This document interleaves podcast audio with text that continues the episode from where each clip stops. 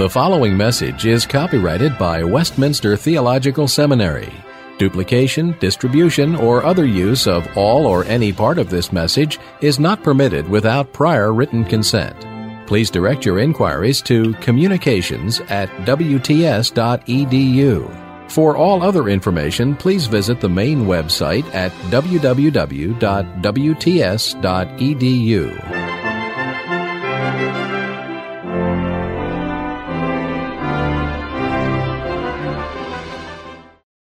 Okay, if you will um, uh, take a look at the lecture outlines on page 11, and um, I want to go briefly over this recommended method, which to some degree will um, overlap with our discussion of Hort's process. And then after we go over that, uh, I'll talk about the paper that I have just uh, handed to you. And uh, in, in, in effect, we will do a sample with a textual variant. And um, we may have time to do an additional one more briefly. And um, the thing for you to do is the rest of this week to look carefully at my paper, to begin uh, doing your paper, do as much of it as you can. Uh, and then on Monday, we should have some time for questions that you may have before you complete uh, the assignment. But um, this recommended method, where you have rather discrete steps one by one, I hope you realize that, you know, when I am faced with a, a textual problem, when I'm faced with a textual problem, I don't, you know, do this step by step by step by step any more than when you get into a car, you say to yourself, well, first, I've got to put the key in the ignition, then I have to do this, and then I have to do the other. It just, you know, everything kind of merges more, more or less. But if the first time, you know, you hadn't go through the process step by step, you know, you it would have been a problem. So that's what we're doing here, making you self-conscious of what kinds of things to keep in mind, putting them in some kind of logical order, even though uh, some of your own work in the future, whenever you deal with these problems, may, may be of a different character. And obviously, your own style uh, is going to determine uh, how you uh, handle this sort of thing. But anyway, the first thing that uh, you're supposed to do is to list the variants in this particular, wh- whichever passage you happen to be dealing with. Uh, and probably, unless it's perfectly obvious, but it may be a good idea for you to give a translation of each of the variants uh, so that you understand exactly what, what the difference between the two options uh, may be. And then you notice that I have uh, divided the rest of the uh, work basically into two major uh, considerations. One is internal evidence, and the other one is external evidence. Now, you will recall that when we were dealing with Hort's method, I uh, pointed out that what, what, what Hort calls internal evidence of documents, most people today uh, put under the category of external evidence, external evidence, and that's what we're doing here. I'll, I'll say more about that in a minute. But uh, first of all, you look at the internal evidence, and remember you have these two different perspectives one from the author's perspective, the other one from the scribe's perspective. Intrinsic probability uh, are questions about the author's style, the context, those kinds of things. Now, let me give you a warning right now, and I'll try to repeat that a couple of times. This is what, for most of you, is, is the fun thing to do. And uh, what happens sometimes is that a student will uh, write a, this assignment and, uh, you know, say an awful lot about this, check all the commentaries, you know, talk about uh, style or the theology and try to do a lot of exegesis. This is not an exegetical paper in a sense, is what I'm least interested in right now. Uh, I want you to deal with it, but to deal with it briefly. I don't want you to spend time with the concordance looking to see what uh, you know the author's uh, patterns uh, may be. I mean, you can do a little bit of that work if you want to. I'm not saying you cannot do it. All I'm saying is that this is only a, a part, and relatively speaking, not a really significant part of this assignment because I am more concerned to find out whether you have grasped the, the text critical principles, uh, particularly in, in the case of external evidence, by the way. But uh, don't, um, don't spend a lot of time on, on this matter and, and don't use up a lot of space in your paper uh, dealing with that. But you do have to take it into consideration, uh, otherwise uh, the rest of the, of the work isn't going to, to uh, cohere. Then secondly, you have transcriptional probability.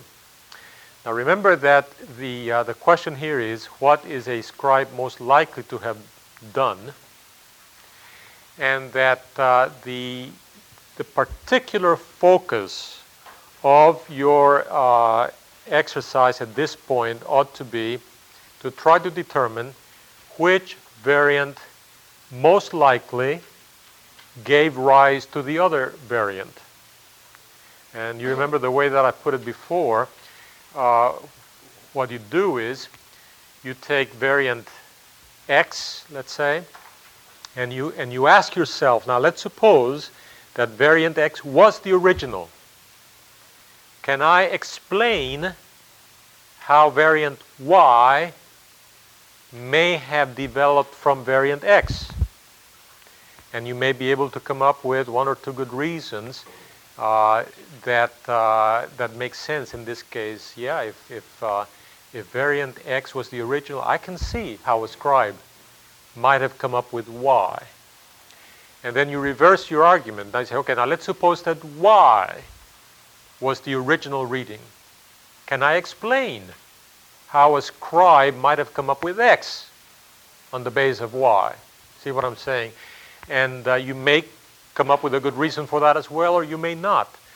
But uh, what you're trying to determine is if you can come up with a rationale, if you will, for the for the history of the text at that point, how one uh, reading might have uh, given rise to the other one.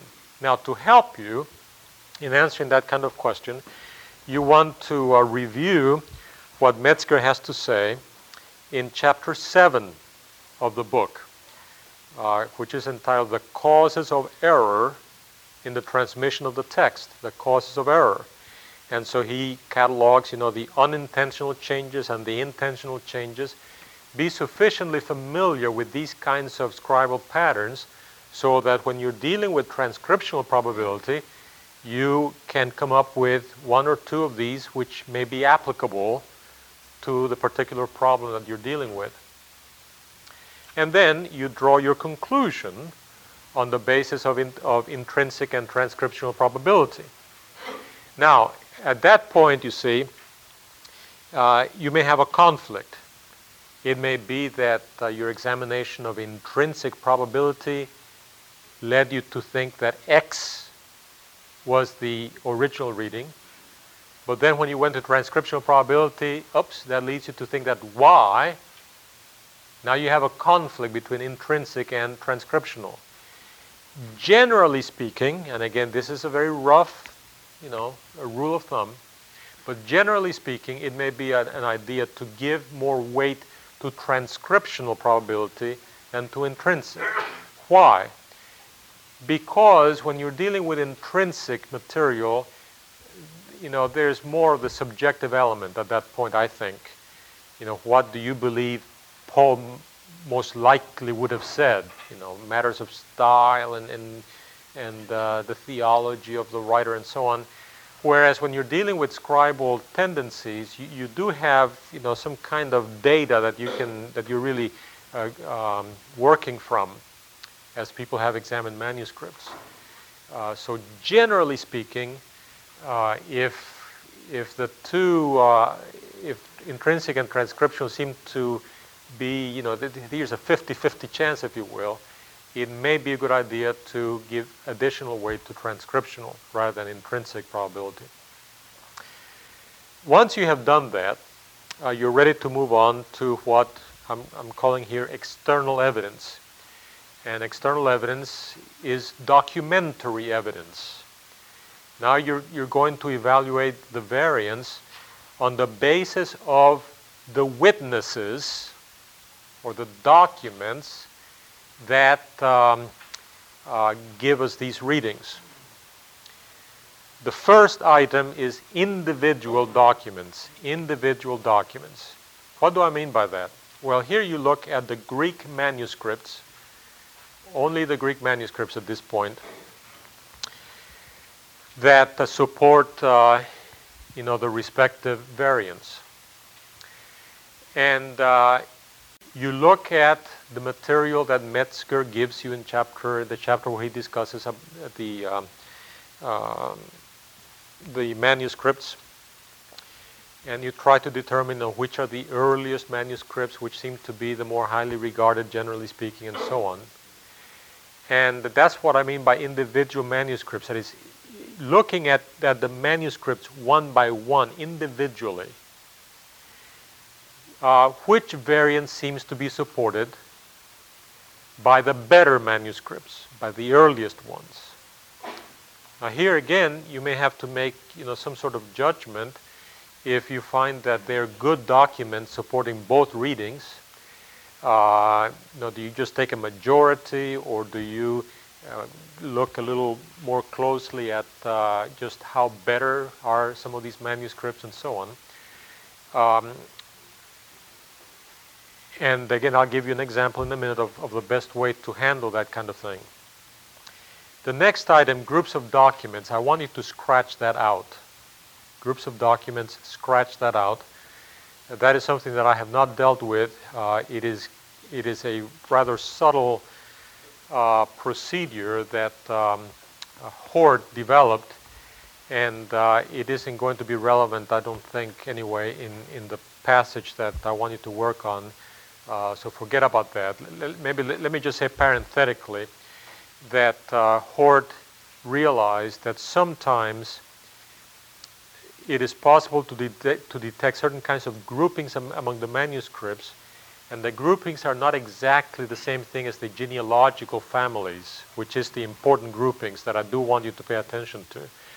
Um, uh, to give you just one example, and then you can put it out of your minds. Uh, in the epistles of Paul,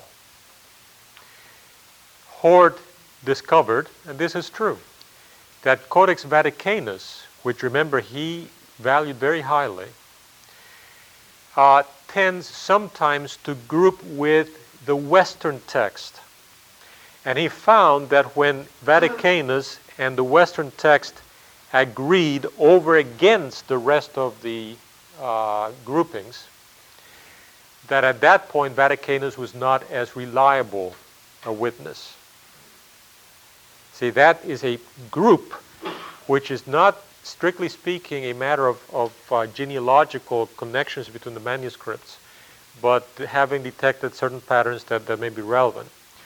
Um, but it is a little subtle, and uh, you don't really have the information. In fact, I don't have uh, much of it to determine where the significant groupings are there anyway. And as I said, I think in the case of Matthew 24, uh, that's it's not particularly relevant anyway. So, groups of documents, uh, I don't want you to uh, think about. But the next item is important. In fact, it's the main, most important part of this exercise. Dealing with genealogical relations or text types. Text types. Uh, this is the part of the ex- of the paper that you should spend the most time on. Uh, it should be a solid, substantive section of your paper, um, and it is the most difficult one. And so you're going to be tempted to deal with it rather superficially, and uh, you shouldn't. The method that I am recommending, which is somewhat based on Hort's ideas, but with some uh, qualifications, are first of all to identify the Byzantine reading. Now, what, what do I mean by that? in many cases, not always, but in, in uh, probably the majority of uh, cases when you're dealing with uh, textual variation, you can in fact identify the variant that is clearly the reading that is found in the Byzantine text, that is the majority of the manuscripts which happen to be late. Now, how do you find out uh, whether or not a variant is um, the Byzantine variant? Well, the text uh, editors make it easy for you nowadays. If you're using the UBS text, uh, that uh, reading or that witness will be described simply as BYZ, uh, italicized BYZ. So if you see that abbreviation, BYZ, it means that the majority of the manuscripts, which happen to be Byzantine uh, in their text type, um, support the particular variant that it is being listed under. If you look at the Nestle Aland text, he uses the Gothic M, um, you know, fancy looking M, for the so called majority text, the majority text. For all practical purposes, even though there's some, again, some subtle difference between these two things, uh, for all practical purposes, uh, that Gothic M is the same as the BYZ in the UBS text. So that if for one of the variants, the editors give uh, these uh, symbols, that is your evidence of which variant is the Byzantine reading. Now, why do we want to do this? Well, because according to Hort, uh, Byzantine readings are inferior. And even uh, people who today have moved a little bit away from Hort's theories will generally agree that this is probably a correct assumption. Uh, the Byzantine text maybe isn't quite as inferior as Hort uh, thought. Uh, we do need to pay attention to it a little bit more than Hort did, but it is still generally regarded as a derived text. A derived text uh, shows up late in the history of uh, the transmission of the documents. And so, from Hort's point of view, you see, if you identify one of the variants as Byzantine, you don't automatically set it aside, but it is suspect. And then the rest of the steps are going to help you figure out what to do with it. So, number two under that category is list non Byzantine support for this reading.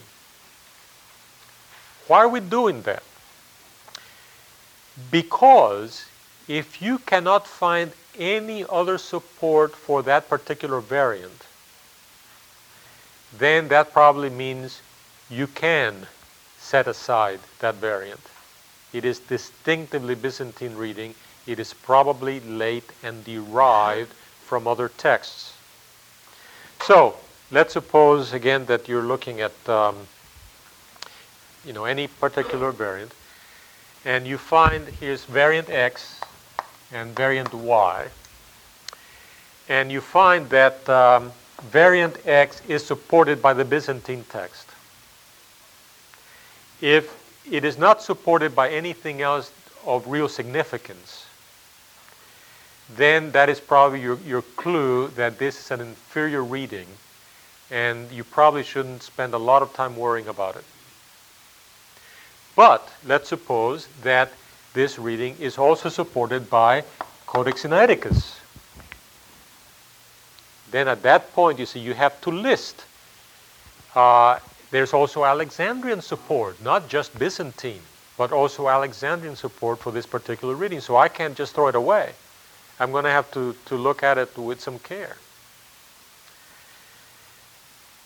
Then the next item is to look at the witnesses for the other reading for Y. And now you give a summary and an evaluation of the support in terms of text types for that particular reading.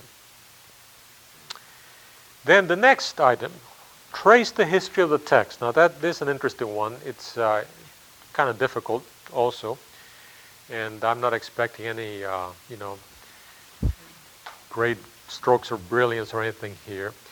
You ought to think of uh, this particular item as an attempt to summarize, an attempt to summarize the evidence which you have just listed in the previous items. And the best way to summarize that evidence is to try to uh, to present it in terms of of the history of the text. That is, how uh, how have these text types developed in connection with this particular text? Uh, again, I'll give you a couple of examples, and um, hopefully you'll see what, what I have in mind. And once you finish all that, then you give me your conclusion on the basis of this examination of text types. The next step is conclusion from external evidence. In other words, at this point, you, you see what conclusion you came to uh, when you looked at the individual documents simply as individual documents, and then you see what conclusion you came to when you looked at documents as text types, as genealogical families, and then see if you can come up with a conclusion on the basis of both of those. And then your final conclusion now takes your conclusion from internal evidence and your conclusion from external evidence, and then you come to something a little bit more definitive, hopefully. Now, um, yeah. Um, is there ever a time when, under internal, there was a conflict between intrinsic and transcriptional? There'll be between individual and Sure. And Sure. this is the way to go with that in the family. Uh, yeah, that's right. Uh, let me uh, clarify something now that, I, that I'll try to repeat, uh, repeat several times. When you're dealing with the documents as individual documents, you do not want to say anything at that point about text types. Don't tell me that, well, Alexandr- uh, that uh, Codex Sinaiticus is um, a good representative of the Alexandrian family or whatever. That goes down under text types. Uh, again, it is the difference that Hort described in terms of internal evidence of documents over against evidence of genealogies. Uh, the, the relative weight or the relative importance of the manuscripts, you know, compared with one another, that's one thing, that's individual documents. And the other one is how do they um, uh, stack up in terms of their genealogical connections. Okay? Yeah. We, uh, during this process, we find uh, an agreement between the Byzantine text we be safe just, basically stopping right there and saying that's pretty good? You No, you can't just stop, but uh, you, you- you're saying that if there's a combination of the Byzantine and the, and the Alexandrian text, uh, that's, um, that's pretty significant, yeah. But each case is different, and, and what you will probably find is that the Alexandrian family itself may be divided. And then what do you do? You see, so, yeah. Byzantine is the family name of those two documents that Textus Receptus used. It's the majority of the manuscripts. Okay, that's the family name for all these majority. That's right. Yeah. Do all of you have a copy of the? Uh, ooh. Um, could you just pass these back and? Uh,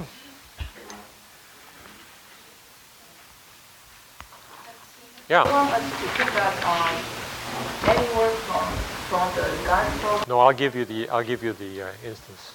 Um, everybody have one?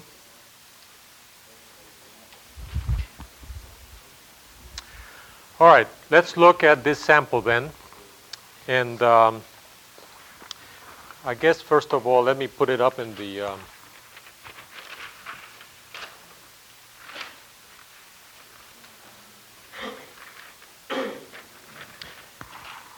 now, this is from the uh, UBS text, the third edition, uh, the, the apparatus will be a little different in the fourth edition. But all that I want to do at this point is um, give you a couple of. Uh, in Acts chapter 20, verse 28, you may recall this is where Paul is giving the farewell address to the Ephesian elders, and he's encouraging them to, uh, you know, do what they ought to be doing, so on. And then in verse 28, uh, prosechete heautois, that is, uh, guard yourselves or, you know, watch over yourselves, kai panti toi and to all the flock, en ho humas, top pneuma to hagion etheta episcopus, over which the Holy Spirit has made you bishops or overseers. To shepherd, poimainen, tein ecclesian to Theu, the church of God, which he purchased through uh, his own blood. And the problem that I'm interested in, uh, you know, giving you an example on is um, has to do with this phrase, tein Theu, the church of God, uh, to um, shepherd the, sh- the church of God.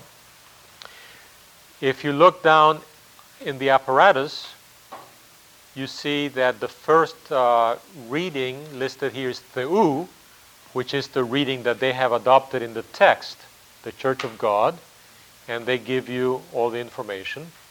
Then, secondly, you have Kuriu, the Church of the Lord. They give you all of the information. There's a third variant, Kuriu Kai Theu, the Church of the Lord and God with some information, and then there are two or three other variants that are very trivial and don't really you wouldn't really need to worry about those because they're just trying to be exhaustive here. But uh, basically, you have this problem: is it the Church of God or the Church of the Lord, or possibly both? You know, the Lord and God. So as you can see from the sheet uh, in front of you, the first thing I did was to list the chief variant readings Theu, with a little translation, Kuriu, and Kuriu Kai Theu. And that's simple enough, but you got to start somewhere. Okay. Then we go to internal evidence. And we ask, first of all, what is the author most likely to have written? That's intrinsic probability. And then you see my little comment there. Since the expression he ecclesia to Theu that is the Church of God, is fairly common in Paul, and I did check this out in the concordance, but you know it's no big deal. Variant number one would appear to be original. You know, this is uh, a, a discourse by Paul, and we find in the letters of Paul that expression, the Church of God, is common. So, in terms of stylistic patterns and so on, you could argue that way. On the other hand, this is not Paul's book. This is Luke's book. And Luke's own style may have affected the way he reported Paul's speech. I mean, we all know that when you have a discourse in the, um, in the Bible, we're not getting the whole thing. We're just getting an abbreviated form of it, and there's probably some, um, you know, uh, reworking of it. Uh, it doesn't pretend to be a verbatim account. And uh, it's quite possible that Luke, we know his style was affected by the Septuagint. And the Septuagint does have the phrase ecclesia uh, a few times. And so you might argue, you see, that in terms of intrinsic probability, if you're thinking about Luke's own style, maybe kuriou uh, should be the one. Whereas uh, the third variant, both the Lord and God, uh, just looks quite awkward. It, it, just seems out of character. It's not something that, that appears elsewhere. And so, from the point of view of intrinsic probability, it is definitely an inferior reading. It's, it's, a, it's something that just doesn't make an awful lot of uh, uh, good sense, if you will. But um, you see, my conclusion, if you will, from intrinsic probability, yeah, I suspect ecclesia to because that's the way that Paul normally spoke. But it's not a you know, black and white thing that you, you can be sure about it. uh, because you have this other consideration, namely Luke's own style. Transcriptional probability. Uh, variant 3 may be set aside not only on the principle that the, that the shorter reading is preferred, but specifically on the grounds that it appears to be a conflation or a mixing together from the two other variants. In other words, the presence of variants 1 and 2 easily explains the origin of number 3. Uh, if, uh, if you have this initial uh, variation among the manuscripts, it is very easy to explain how a scribe uh, may have seen you know, two different manuscripts with the, the two variants and might have uh, merged them together or something like that. But it is the longer reading, and normally, again, just as a general principle, the shorter reading is more likely to be the original one, and uh, that sort of disqualifies uh, the third variant. But now, how do we decide uh, about the transcriptional probability between variants 1 and 2? That's a little bit more difficult. And what I did here, and uh, you may not be able to do it quite the same way with your particular uh, subject. With this particular one, it uh, I found that it was useful to look at, at it from two uh, standpoints. One, or A, specifically at the level of language and style. One can argue that Kuriu, the reading with Kuriu, explains the origin of Theu. Why?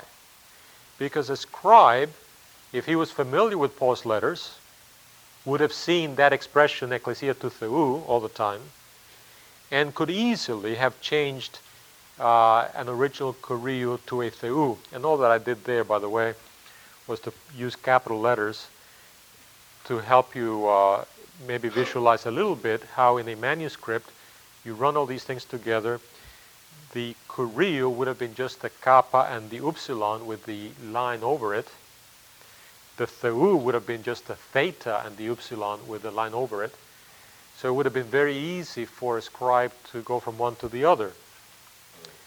Um, the, the other option that a scribe was familiar with the expression in the Septuagint, Ecclesia Kuriou, and change it to Theu, uh, seems much less likely, I think.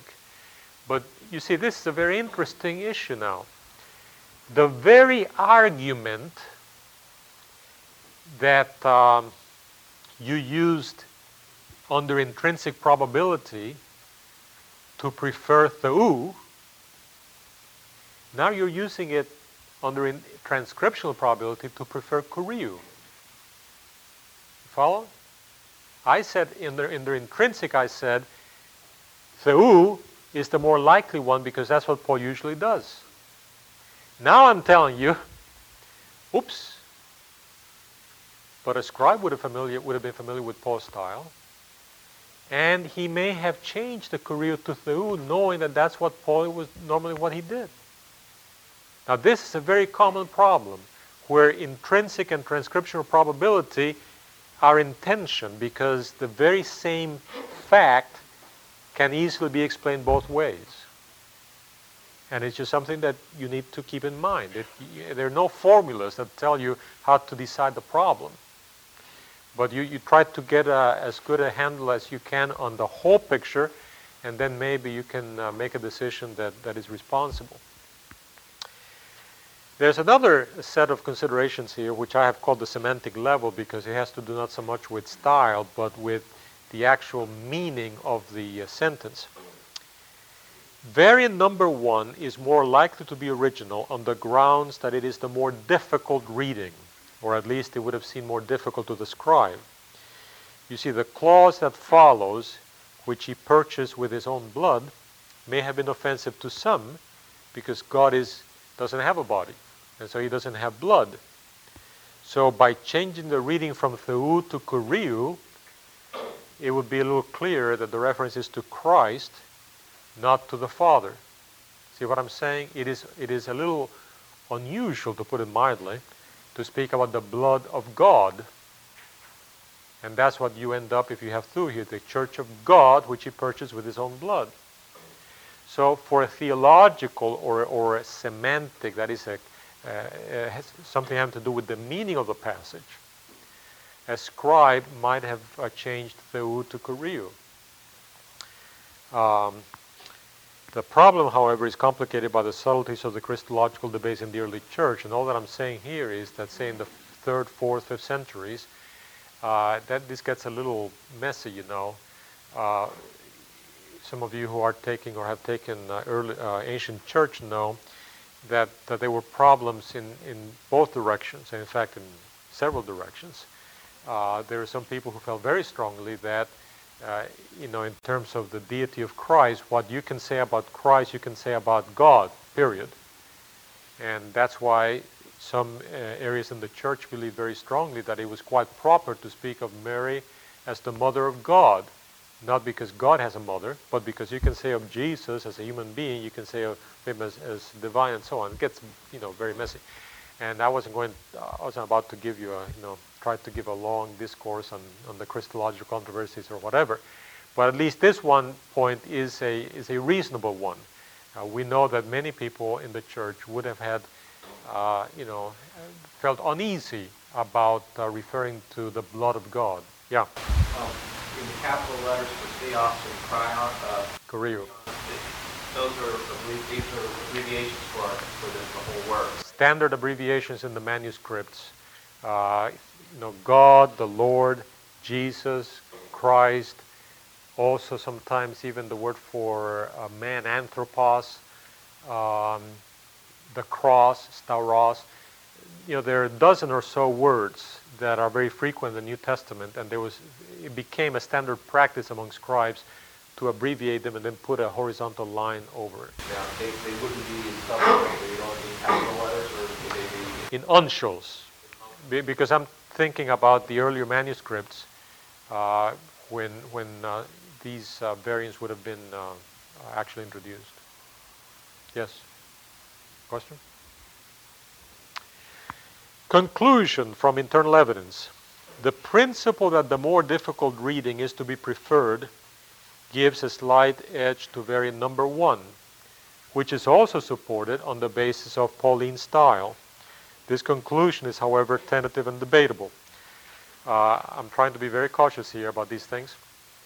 Uh, all, I'm, all I'm getting at is, uh, actually, I feel pretty good about this conclusion uh, because it is one of these cases where what seemed to me the better conclusion under internal evidence now fits in with uh, what I say under uh, trans- under intrinsic probability fits in now with what I say under transcriptional probability because the principle of the difficult reading is is a is a weighty one. Again, you can exaggerate it and misuse it and all that, but it is still a valid consideration because we do know. I mean, we have plenty of evidence that that scribes, consciously or unconsciously, often uh, change the text uh, to avoid difficult readings. And in particular, the exchange of, uh, of the names of God is so common. I think I, I, mentioned this before that even in church today, when people are reading the Bible out loud, they frequently will get Lord and God mixed up when they're reading. So it's a very common thing that happens unconsciously. If, if the, the scribe is writing, you see, he has the whole sentence in mind, the church of something which he purchased with his own blood, it could have happened uh, without you know his even being aware of it. Um, so it's um, it's a reasonable conclusion, but it's not you know you can't quite nail it uh, as much as you'd like. Then we move to external evidence. Yeah. Uh,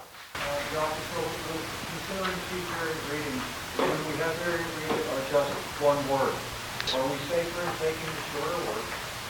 Any, you know, to that? Fail being shorter word material? Oh no, no, that's no. That doesn't. Uh, I don't. I don't think there's any evidence that that is a pattern. Yep. Notice that um, for the detail, you know, for instance, um, list all the places where Paul uses this language and other texts. Is that a hint to us that we're to be kind of brief Exactly. say false speak? You don't want to hold parentheses with thought. Right. Now, if, if you're making a certain claim,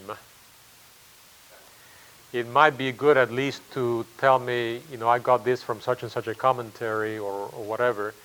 Um, but yeah, I don't want a, a detailed uh, um, argument for it. Yeah. Okay, external evidence. First of all, look at the at the witnesses individually considered. Now, I don't want you here to make a long list of each document and give, you know, the date and give it, you know. I just want you to summarize the evidence. Suppose that you're writing this for a classmate, you know, or, or, a, a or a class that uh, they have, they know a little bit of Greek, they've had some training in this area, but not too much, and you're just trying to make it clear what the basic information is. So look the way that I handled it.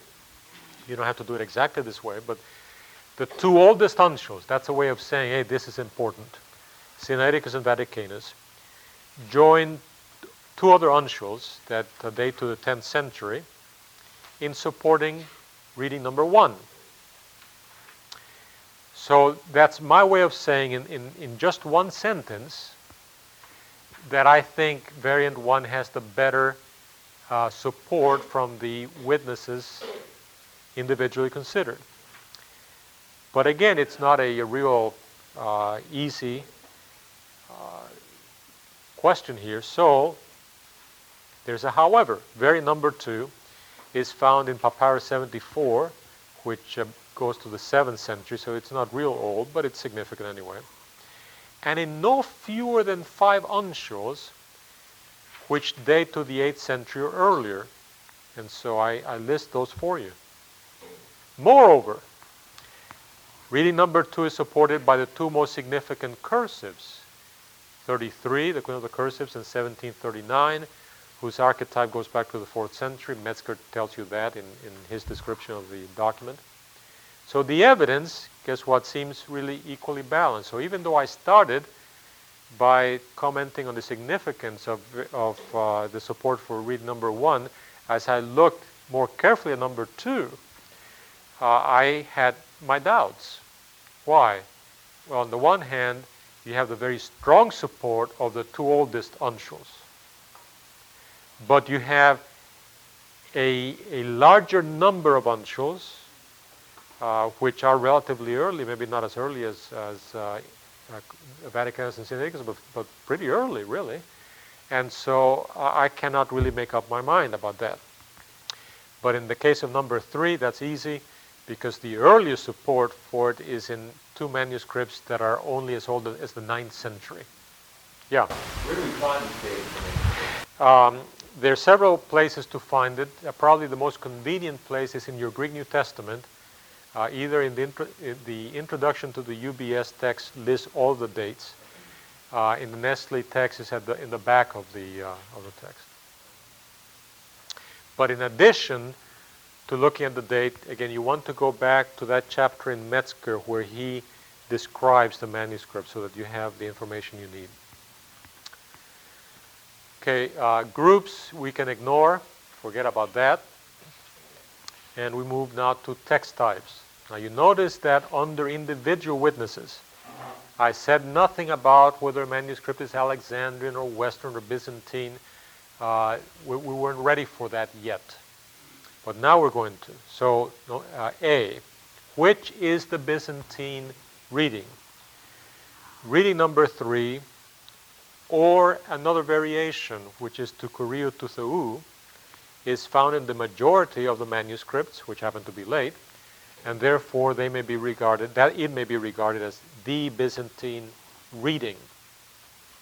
Now, I might uh, mention to you, you see in the UBS text, at least in this third edition, uh, you have Kuriou Kai Theou, you have BYZ, but with the superscript PT which means partly. In other words, the Byzantine text is divided at this point. And then under Kuriou Tutheu, Tutheu, again you have BYZPT. So uh, part of the Byzantine uh, tradition supports uh, uh, Kaitheu, the other one Tutheu, but you see that they're closely related because both of these readings happen to have both Kuriu and Theu in them. Um, and, and that means that I can pretty much forget about uh, that third variant. Uh, and you know, by now, at every step of the way, uh, we have reason to think of that third variant as inferior. Yeah. church history, was it uh, the norm of the Eastern Church to try to balance out the difficulties of the West, and would that be a tendency of Eastern Church to put the combination of dominance? No, that's not. Let's wait on that. Uh, for the time being, let's just try to identify the readings here. Now, this, the next thing, B, remember, is the question: Is there is there additional support for the reading which you have already identified as the Byzantine reading. And what I say is, well, it does appear in manuscript C as a correction. That is, a later scribe correcting the manuscript uh, um, gave this reading. But there's no genuine non Byzantine support for it. That is, you cannot find any clear either a manuscript or a version or a father that is whose text is Alex- Alexandrian or, or Western or Caesarean or whatever, and which has a reading number three. So we pretty much dismiss it. But now we've got to assess the support, the, the, the text type support for the other um, readings. Reading number one may be regarded as the Alexandrian reading. Why? Because you know, Alec, because Sinaiticus and Vaticanus have it, but not without qualifications because reading number two is supported by the Coptic versions, which are an important witness to the Alexandrian text, by Minuscule 33, and by Codex Alexandrinus. Uh, Codex Alexandrinus, if, if you, again you look at Metzger, he'll tell you that it has a Byzantine text in the Gospels, but in, in Acts it is Alexandrian. So I can't just say, yeah, reading number one is Alexandrian. There is significant Alexandrian support for number two. Conversely, you might be tempted to say, well, variant two is the Western reading. And indeed, it is found in some typical Western documents, such as Codex Bezae or D, a majority of the Old Latin manuscripts, the Latin Father Irenaeus, etc. But some representatives of the Western text, and I list some of them, support number one. Now, where do you get the information for this? All right. You go to Metzger. Um, and you go to page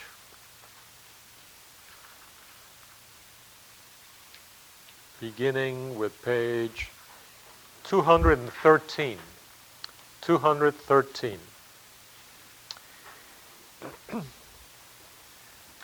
and he gives you here the Koine or Byzantine witnesses, and he lists them for the Gospels, Acts, Epistles. In this case, you, you, you would just look at the Acts part of it. Um, and uh, then the pre-Koine Koine text, and then Western witnesses, and the Alexandrian text, uh, and so on. So on pages 213 to 216, you have the grouping of the manuscripts on the basis of text types. And that's where you get your information to be able to say something intelligent in that, uh, in that part. Now, uh, D, D is the business about trace the history of the text. In other words, summarize, show me that you understand what you have just said. What significance does it have? And, and, and, and so a good way of summarizing it is to try to come up with how the text may have developed. So this is the way that I did it. It is plain that both readings 1 and 2 are ancient. Why? They are broadly supported by early witnesses, and neither, neither of them is restricted to a small geographical area. So um, you see, both the Alexandrian and the Western texts we know go back to a very, very early stage. Both readings are found in both of these uh, uh, text types. I, I cannot say that one of the variants is found only in a restricted geographical area, which uh, would be a, a, uh, an argument against it. whichever reading is original, and the alternate variant probably arose prior to the Christological controversies, and so through normal scribal activity. What am I saying here? Because both readings are ancient, the variation in the text surely, you know, must have been already back there in, in the early third or even second century. So the, the, the first time these readings, the variation came up was not because of the debates as such, but the debates later may have contributed to the dissemination of, a, of, of one or another reading. And that's why what I say later. It is possible, however, that theological considerations may have affected the choice of one over the other in later centuries. The fact that both readings were well known and widespread no doubt contributed to their being conflated at a later stage when the Byzantine text became standardized. In other words, both the Kuriou reading and the Theu reading were found in a variety of texts, and so that made it all the easier at a later point when the text was standardized uh, for those two to be combined into the, uh, uh, that conflation. What's my conclusion? The significance of the so-called Proto-Alexandrian text type, and I'm referring there to, Alexand- to Sinaiticus and Vaticanus, you see, the significance of that tips the scales in favor of number one, particularly since this reading, in addition to being the Proto-Alexandrian reading, is supported by diverse witnesses. In other words, you know what I'm getting at here? It isn't just a matter, okay, it's the Proto Alexandrian reading, even though everybody else is against it. Then you might have some more doubts.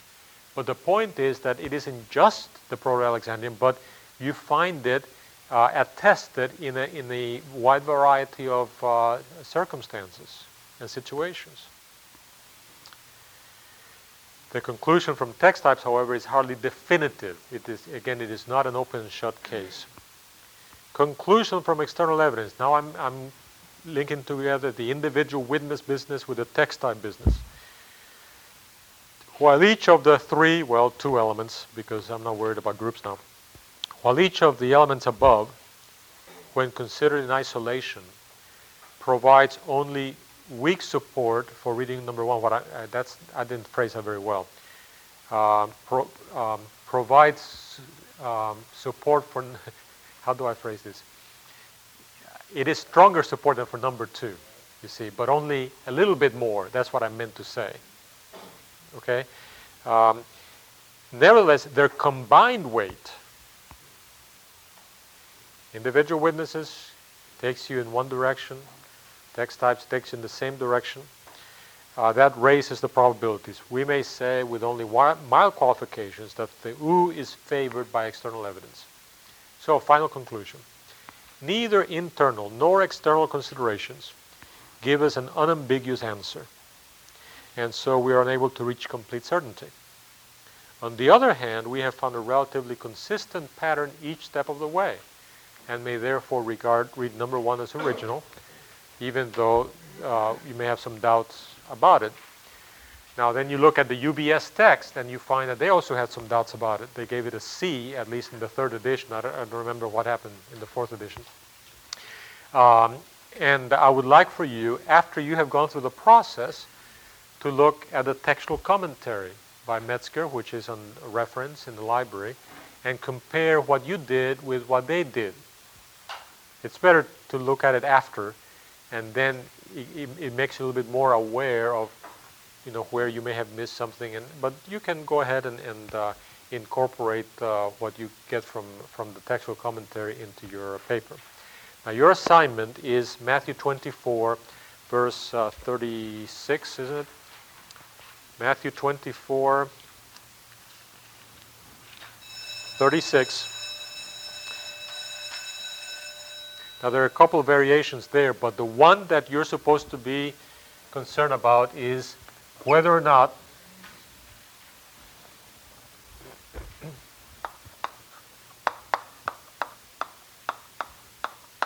whether or not this phrase is part of the original text of Matthew.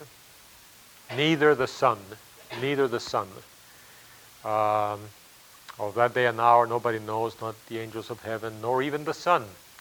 Now, this phrase, we also theos, is definitely in the Gospel of Mark, in the same parallel, in the parallel passage. But in the Gospel of Matthew, there is variation among the manuscripts. So your mission is to determine whether in Matthew's Gospel this phrase was there originally. Please go over my paper. Uh, make sure you understand what's going on. Begin to write your paper.